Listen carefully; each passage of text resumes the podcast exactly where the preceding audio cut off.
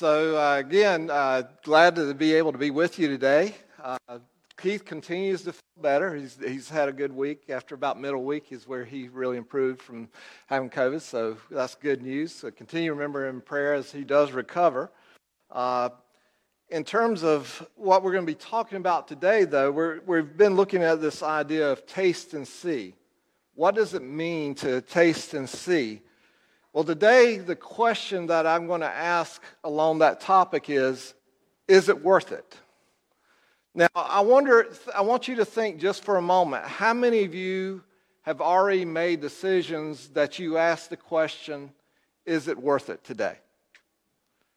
One of them was, Is it worth it to come here? Now, you may not have thought that because you've become, it's become a habit to you, but in your mind, that plays in there. You just, many of you are now, oh, yes, it's always worth it to go to church. But if I were to ask you that same question about, is it worth it to go to a Coastal Carolina Clemson football game when it's 95 degrees outside? I guarantee you, many of you in this room would ask, is it worth it, even if you had tickets? But if it was Notre Dame, be a different story, right? That's reality. Every day we face the question is it worth it? Is it worth it to get up and go to the store because I really, really want some chocolate chip cookies right now? You make that calculation. Every day we make those calculations. Sometimes they're big, like is it worth it to change jobs, to change an occupation? Is it the move, worth it to move from Greenville, South Carolina area to Alabama, to California for another job? Many of you have had to make those type of decisions in your life. And you make calculations. Is it worth it? I remember the first big calculation that I was asked to make was it was an area that I wasn't really prepared to look at, to, to think about, but it just popped up on my screen. One day, my parents said, We're going to go to Disney World. I was in fifth grade. Folks, it was a different era, a different time to today.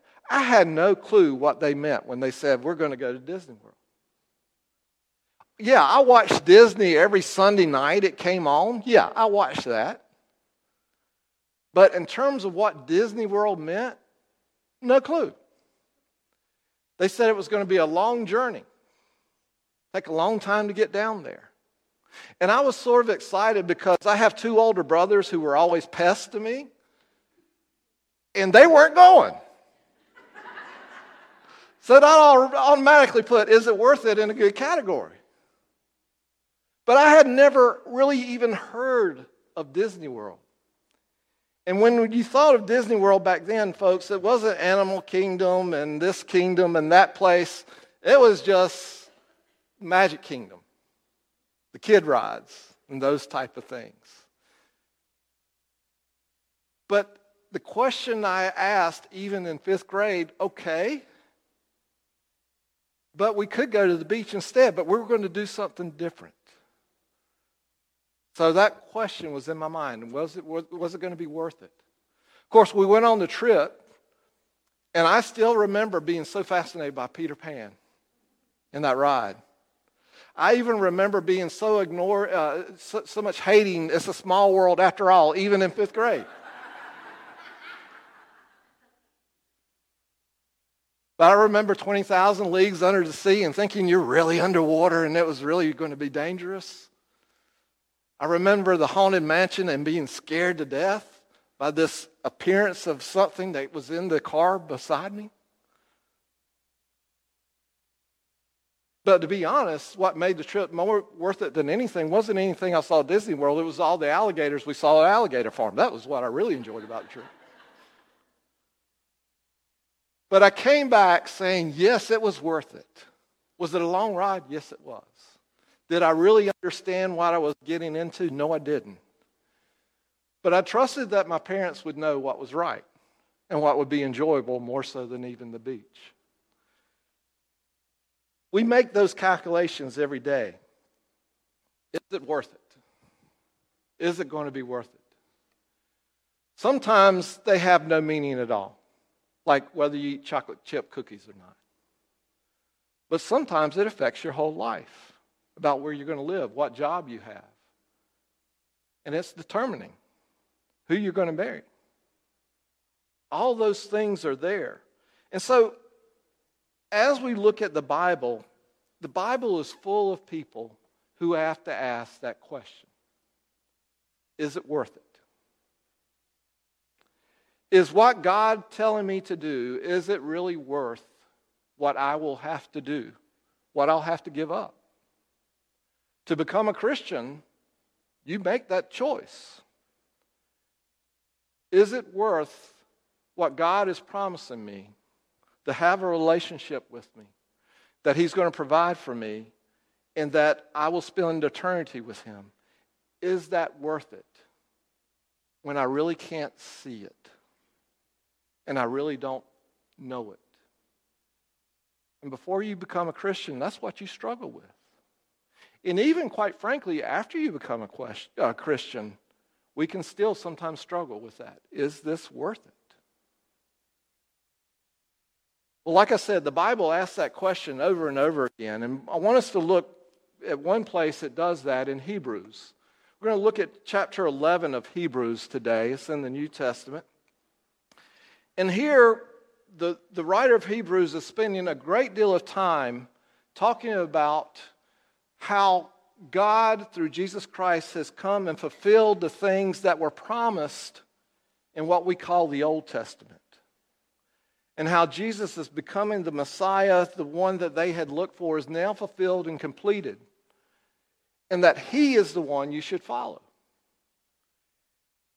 And the writer at this point in time comes to a, place where he starts looking at what we know of people, famous people in the Old Testament, and comparing what they went through to what we and what the people he was writing would have to believe in order to follow God. In other words, is it worth it?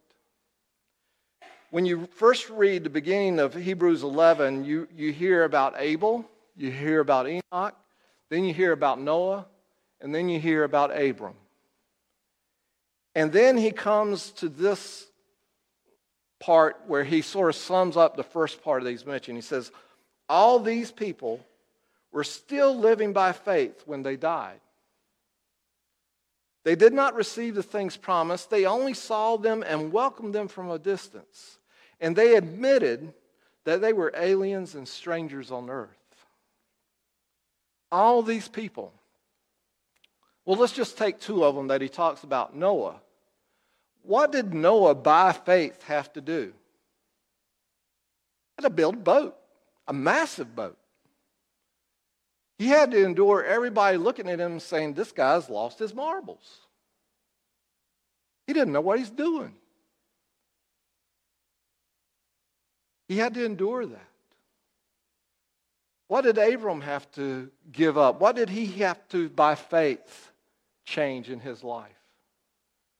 Well, Abram's family had moved from Ur to Haran and had settled there. And in that settling in Haran, they had done well. From what we can gather from the text, they were pretty prosperous. Haran was a, a good city, a nice city. And so, what did Abram have to give up? He had to give up where he was, settled and comfortable, and go live as a nomad to a region that he had never seen before, and he didn't even know where it was going to be until he got there. It's a lot to give up. How many of you, if I said, Oh, I'm going to give you a job and it's going to be a little ways away, you just get there, I'll show you the way, and once you get there, I'll, I'll show you what to do? How many of you would leave if you're comfortable in what you're doing now? It is only by faith that Abram makes that jump. all of them, it's interesting that he says, were still living by faith when they died. Why were they still living by faith? Notice what he says. They haven't they hadn't received the things promised. Did Abram have a full promised land that he lived in? No. He was still living in tents. He was still providing for the area that he was living in and moving from place to place, from area to area for the sheep and other things. They only saw it from a distance. They saw them and welcomed them from a distance. In other words, there was enough proof to say, this is worth it. God has provided for me, and God will provide for me. I can trust in His promise. And quite frankly, as a Christian, we do that as well. We understand the provision that God has for us in our sins being forgiven through Jesus Christ. We accept that and we experience that. But we fully don't see what heaven's going to be. We know, we hear things of what it will be like no more tears, no more sighing, no more suffering, no more pain. But we haven't seen it ourselves yet. And so we too are called to live by faith in something that, while seeing it from a distance, we're not there yet. Notice what else it says they had to do. They had to admit that they were aliens and strangers on earth. So not only were they looking at something they had not yet had, but they were also living in an environment where they didn't feel comfortable where they were going against the flow. Folks, it hasn't changed. We're also asked to go against the flow. The path to destruction is wide, the path to life is narrow, Jesus said. A lot of people are telling you to go a different way, but you have to choose to say, no, I'm going to do it differently even if it costs me. He goes on and says, People who say such things show that they are looking for a country of their own.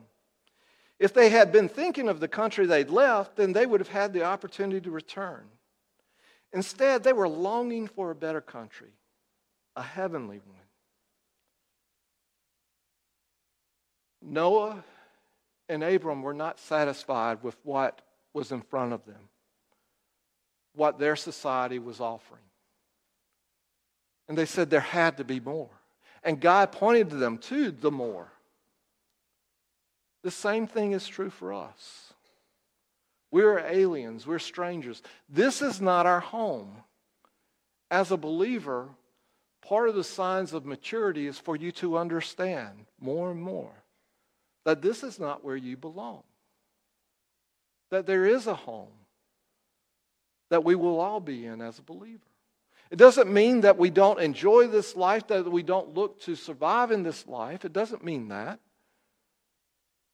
It doesn't mean that you just give up everything you're doing and just focus on what will be. It's living in the presence, knowing that God will provide for your future. But understanding that there is a future that is different than what this world offers. Now, the world will tell you there are a lot of different ways to go to find happiness, to find that place that you're supposed to be. Some will say, just get X amount of money and you'll be there. I remember when I first started uh, Job World, it was a million dollars. If you had a million dollars in retirement, you'd be okay. Now they're saying it's at least two, if not three. Blows your mind. Who makes up these numbers? Who does these things? But if you aren't careful, you start listening and you chase those things to the point they become your God. They become the only thing you think about. It may be a career. I want to make a name for myself. You may make that name, But where will you be a hundred years from now? Who will care what name you made? That's the reality that the world does not tell. And so, by faith, we have to not only say, there is a direction that God wants me to go, and I believe in it. But you also have to say, and I understand that the things of this world aren't what the end all be all is about. And that's what the writer of Hebrews is trying to tell the people that he's writing to because they're facing persecution, folks, for their faith. People are attacking them for their faith. And he's trying to show them it's okay, even if you're attacked. God is there and there is a path. He goes on and finishes the statement by saying, Therefore, God is not ashamed to be called their God for he has prepared a city for them. That place that Abram left in Haran,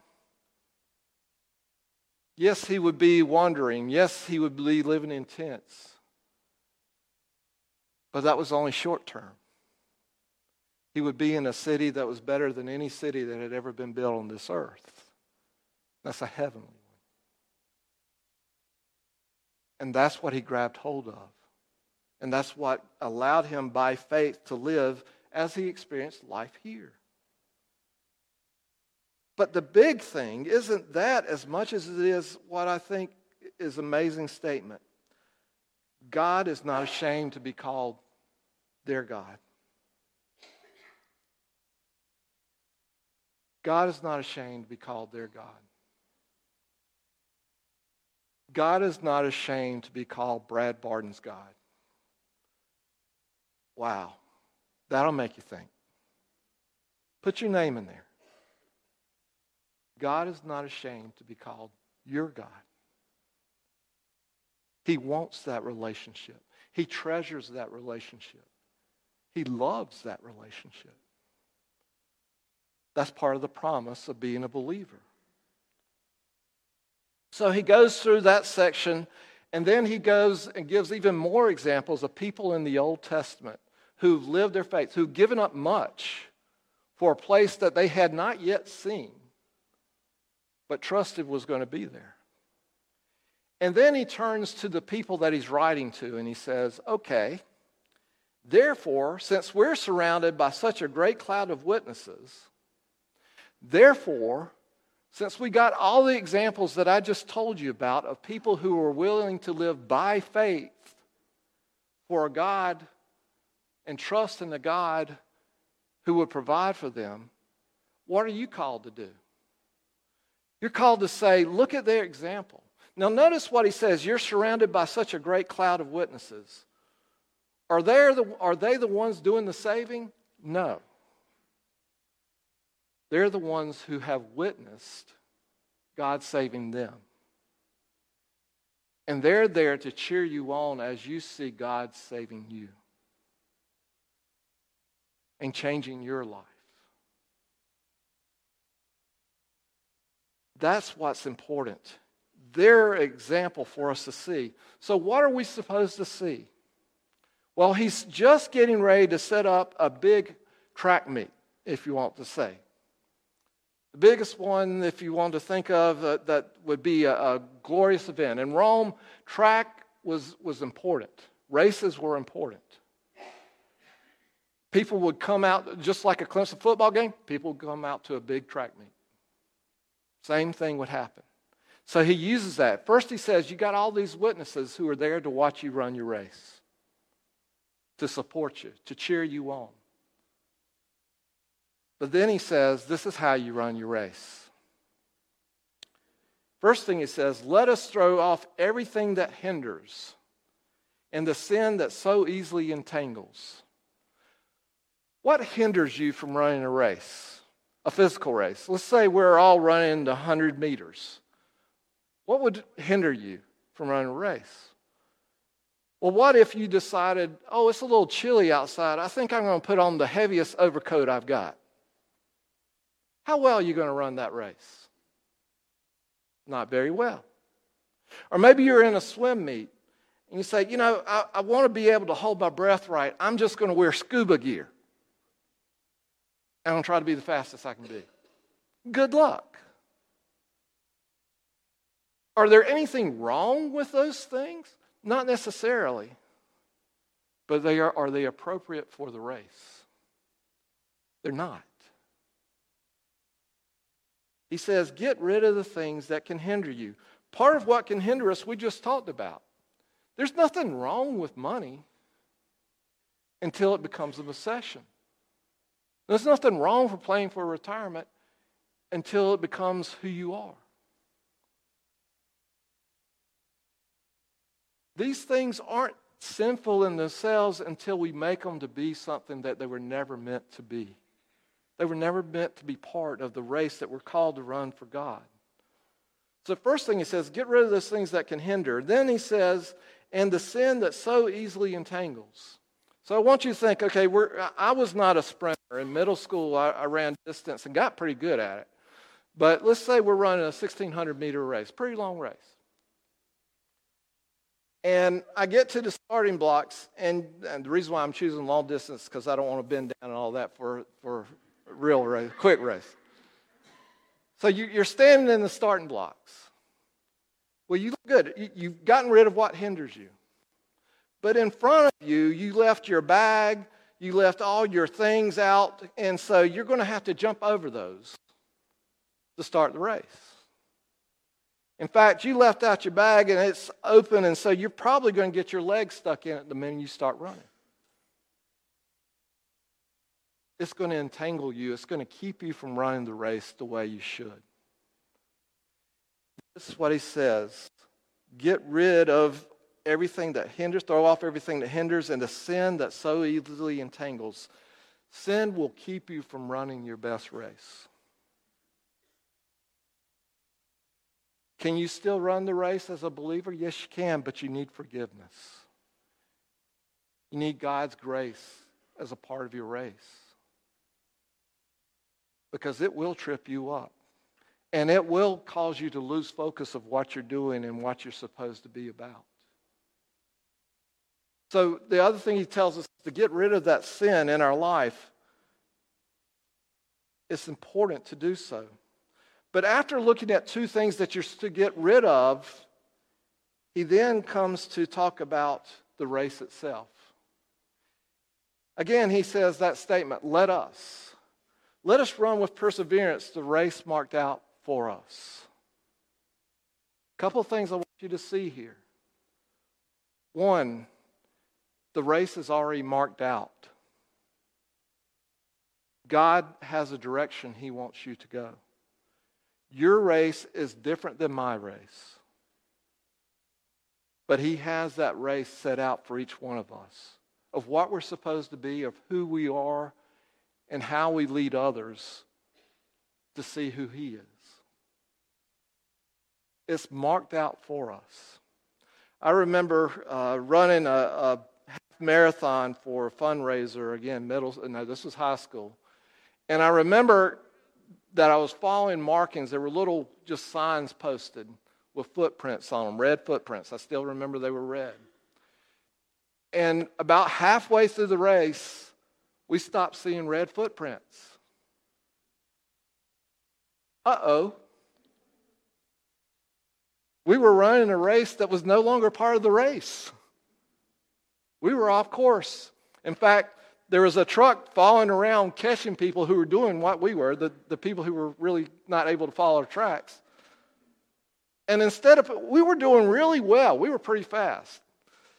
But you know what he had the, the, the mindset to do? He put us at the back of the pack.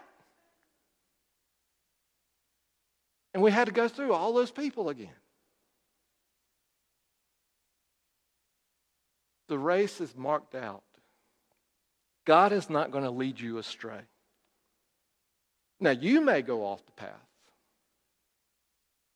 You may choose to run a race that isn't meant to be the race. But God's going to clearly say, This is where I want you to be. This is what I want you to be doing. A lot of people talk about how do I know the will of, my, of God in my life? The number one thing you know to know the will of God is to be in the will of God. to do what you know God wants you to do today and trust that God's going to provide for you tomorrow. That's living by faith. That's understanding that this race is marked out and that there is a journey, but it is a journey that is well worth it. The next thing he says there is run with perseverance the race. Again, middle school. First time I ran 1,600 meters, I was going to be the fastest guy there. I was going to win that race. And I took off like I was going to be the fastest guy. And I was for the first lap. Second lap, I started struggling a little bit. By the end of all the laps, guess what? I was in the back of the pack. Why? Because I thought it was going to be a sprint. It's not about a one time event, it's about a lifetime, is what the writer is saying.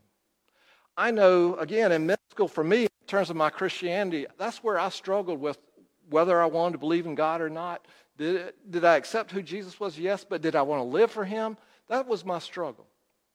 There were many camps that I went to, Christian camps, where I met my wife, and I'd be all on fire after going to that camp and said, Man, I'm going to live for Jesus. And then about two months later, I wasn't living for Jesus. Why? Because I was looking at the race as a sprint. And it's not a sprint, it's a lifelong journey. And it's understanding that about the race that we're called to live. It's not just a moment in time, it's every time. That running with perseverance says, this is going to take work. This is going to take sacrifice. But it's worth it. Because I believe by faith that God has a plan for me to enjoy life the best that I can here, but also that his provision goes far beyond here. So that's the first thing is to understand the race and run it in a way that, that we understand it's a lifelong journey. The second thing he says is, okay, well, how are you going to get through this? How are you going to persevere? And he gives you the answer right away. Let us fix our eyes on Jesus. Every once in a while, I'll watch NASCAR, every once in a while. Um, and they talk about how guys have to drive with the rear view mirror, looking who's behind them and what they have to do and that type of thing, so that they know what the guy's going to do behind them. But when it gets to the end of the race, you always hear the sportscasters say they just need to run their race. Don't worry about what's behind them. Keep a focus on what's in front of them. And that way, they see the prize and they'll do the right thing. Folks, can you imagine running a race and looking back all the time to see are they catching up on me? That's not how to run a race. You look at what the goal is. And that's what he's saying here. Fix our eyes on Jesus. Why? Because he's the author and perfecter of our faith. The author, a lot of translations use pioneer. What does pioneer mean? What does author mean? It means they have already run the race. As pioneer, he carved the course, so to speak. He set it up. Has already been through it. And then he says, perfecter. Well, what is that mean? It's, he's coach. You want to know how to run the race? Listen to your coach. Who's your coach? It's Jesus. How do you get to know more of who Jesus is? You taste and see by reading, reading the Bible, and saying, God, how does this apply to me? How can my race be better based on what you're telling me? What I read in the Bible. You're looking for that's what he's talking about. And then notice what he says as he defines who Jesus is. He says, Jesus, who for the joy set before him. Do you realize Jesus also had a goal? That goal was joy. What is the joy? What was the goal that Jesus was? Why was he here? The ultimate goal was love. To experience the love not only of the Trinity of God the Father and the Holy Spirit, but to experience the love that we're called to have for Him and that He has for us. That's His joy. Is seeing people come to Him and recognizing who He is and experiencing that love. So that was Jesus' goal to, to bring us to a point where we understand who He is and how much love He has for us. And He was willing to run His race, even though it cost the cross. The most hellish way that Roman government could figure how to kill somebody. Jesus was willing not only to endure, but more than that, notice what it says. He endured the cross but notice what it says next scorning its shame. All the world said the worst way you could possibly die is to die on a cross. It shows you're just nobody. And Jesus doesn't look at it and just say, Well, I'll endure it. He says, They're wrong. I'm going to use it to show how much I love you. Instead of it being something that was meant for hate and the ultimate achievement of hate, God turned it around and used it as the ultimate achievement of love. That's the power of Jesus' race in our life. Not only does he endure the cross, he makes it into a way of salvation. That's powerful. So, who should you listen to? Somebody who can do that. Because as the writer says as he goes on further, you're not you're going to suffer temptation, you're going to suffer persecution, but you will not suffer as much as Jesus ever did. So listen to the coach. He's going to tell you how to run this race. What was Jesus' reward? Not only was it joy of love, but he was rewarded with being at the right hand of God the Father. He took his ultimate place of where he was supposed to be. And so the writer says, Consider him who endured such oppositions from sinful man, so that you will not grow weary and lose heart. And, folks, I'm going to be honest with you. A lot of preachers don't preach this. But as a Christian, you're going to grow weary and you're going to lose heart. At least that temptation is going to be there. Where you burn yourself out. Where you're all excited and then you're not.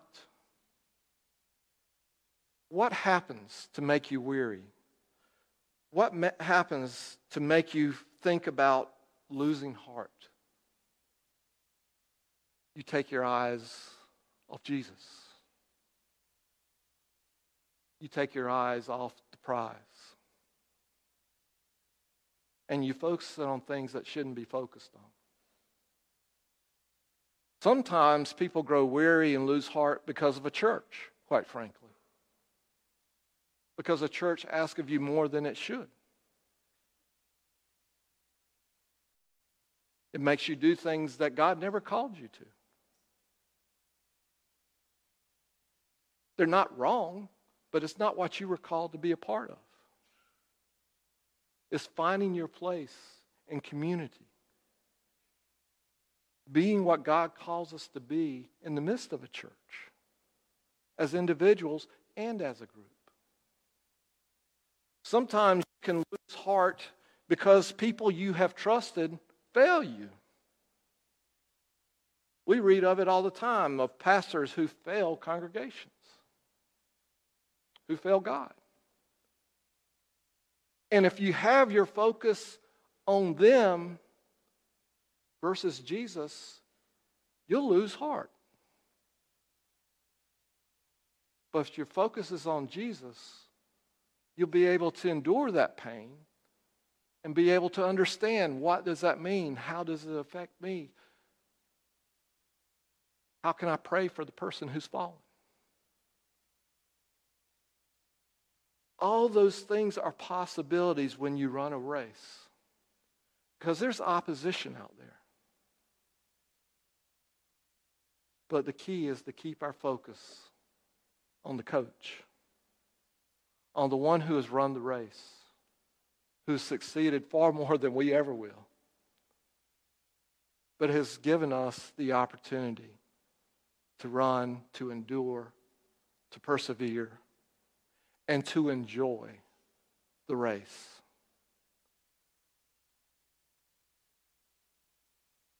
That's what is the big question. Is it worth it? There have, maybe if you've been a Christian a while, there have been times in your life probably where you've asked that question legitimately. Is it worth it? And you may have struggled with it, and you might be struggling with that question now. Is it worth it to be a Christian? Look at what I'm giving up. Psalm 73. If you want to read about a guy who's struggling with that question, Psalm 73 is about a guy who struggles with that question. Is it worth it? I look around I see what everybody else got and what I've given up. Is it worth it? There's nothing wrong with the question. What God wants you to do is go to the conclusion of the question. And when you do, when you pursue, yes, God, I'm burned out. I need help. There's a God who says, as a coach, this is what you need. Even when you're weary, even when you've lost heart, here's what can get you through. Here's what will get you to where you're excited again. Trust me. Abram had parts and places where he burned out, where he struggled. God, how am I going to be a father as many pe- of people as many as sands on the seashore when I haven't had a child yet? He struggled with that one. But by faith, he learned. And that's the great news about this race that we're called to run. There's a God who says, I love you and I care for you. And you're not just living life to live life and to be a dust speck later on. You're living life because it has value and it has worth and it has meaning. Not just in this life, but more importantly, in the life to come. That's his promise. Our choice is to do what Abram did, to do what Noah did. By faith, we run the race. Accepting what God has done for us, that He's marked the race, that He's provided the way through His Son, Jesus Christ. And we're then called to run. Knowing there are obstacles, there are things that we've got to be careful of, there are things that will attack us. There is a God who says, in those places, in those times, I too provide. And there ultimately is a finish line. And it's worth it. When I was, I used the terms 100 meters and 1600 meters because that's what we use today. When I was in middle school, it was 100 yards. It was 400 yards. Terms changed over time. I couldn't tell you who was the fastest guy when I was running track in 1977. Couldn't tell you the name of the person on my team, let alone the person who was the fastest person in the world at that time. Any of y'all know? I doubt it. Why? Because it's ultimately not important. What is important is that by faith, we believe in a God who says, You matter. I care for you. I love you. And I want you to run a race that's going to be hard, but you will see it's well worth it. And I will help you on the way, and the reward will be great. That's his promise. We have to choose by faith to believe that or not. Yes, there are tangible things that you can see. I, there are many times in my life, no question God has been there. No question as I look back at the Bible and look at prophecies, no question that the God I read of in the Bible is the God that is the real God. But ultimately, it still is a faith choice. I have to believe that He is the answer. And so do you. And so do everybody, no matter whether they come to church ever or not. It ultimately becomes a question do I believe there's a God for me?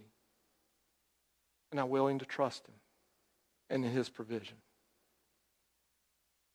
That provision is made through Jesus Christ. Value it. Remember it as you run your race.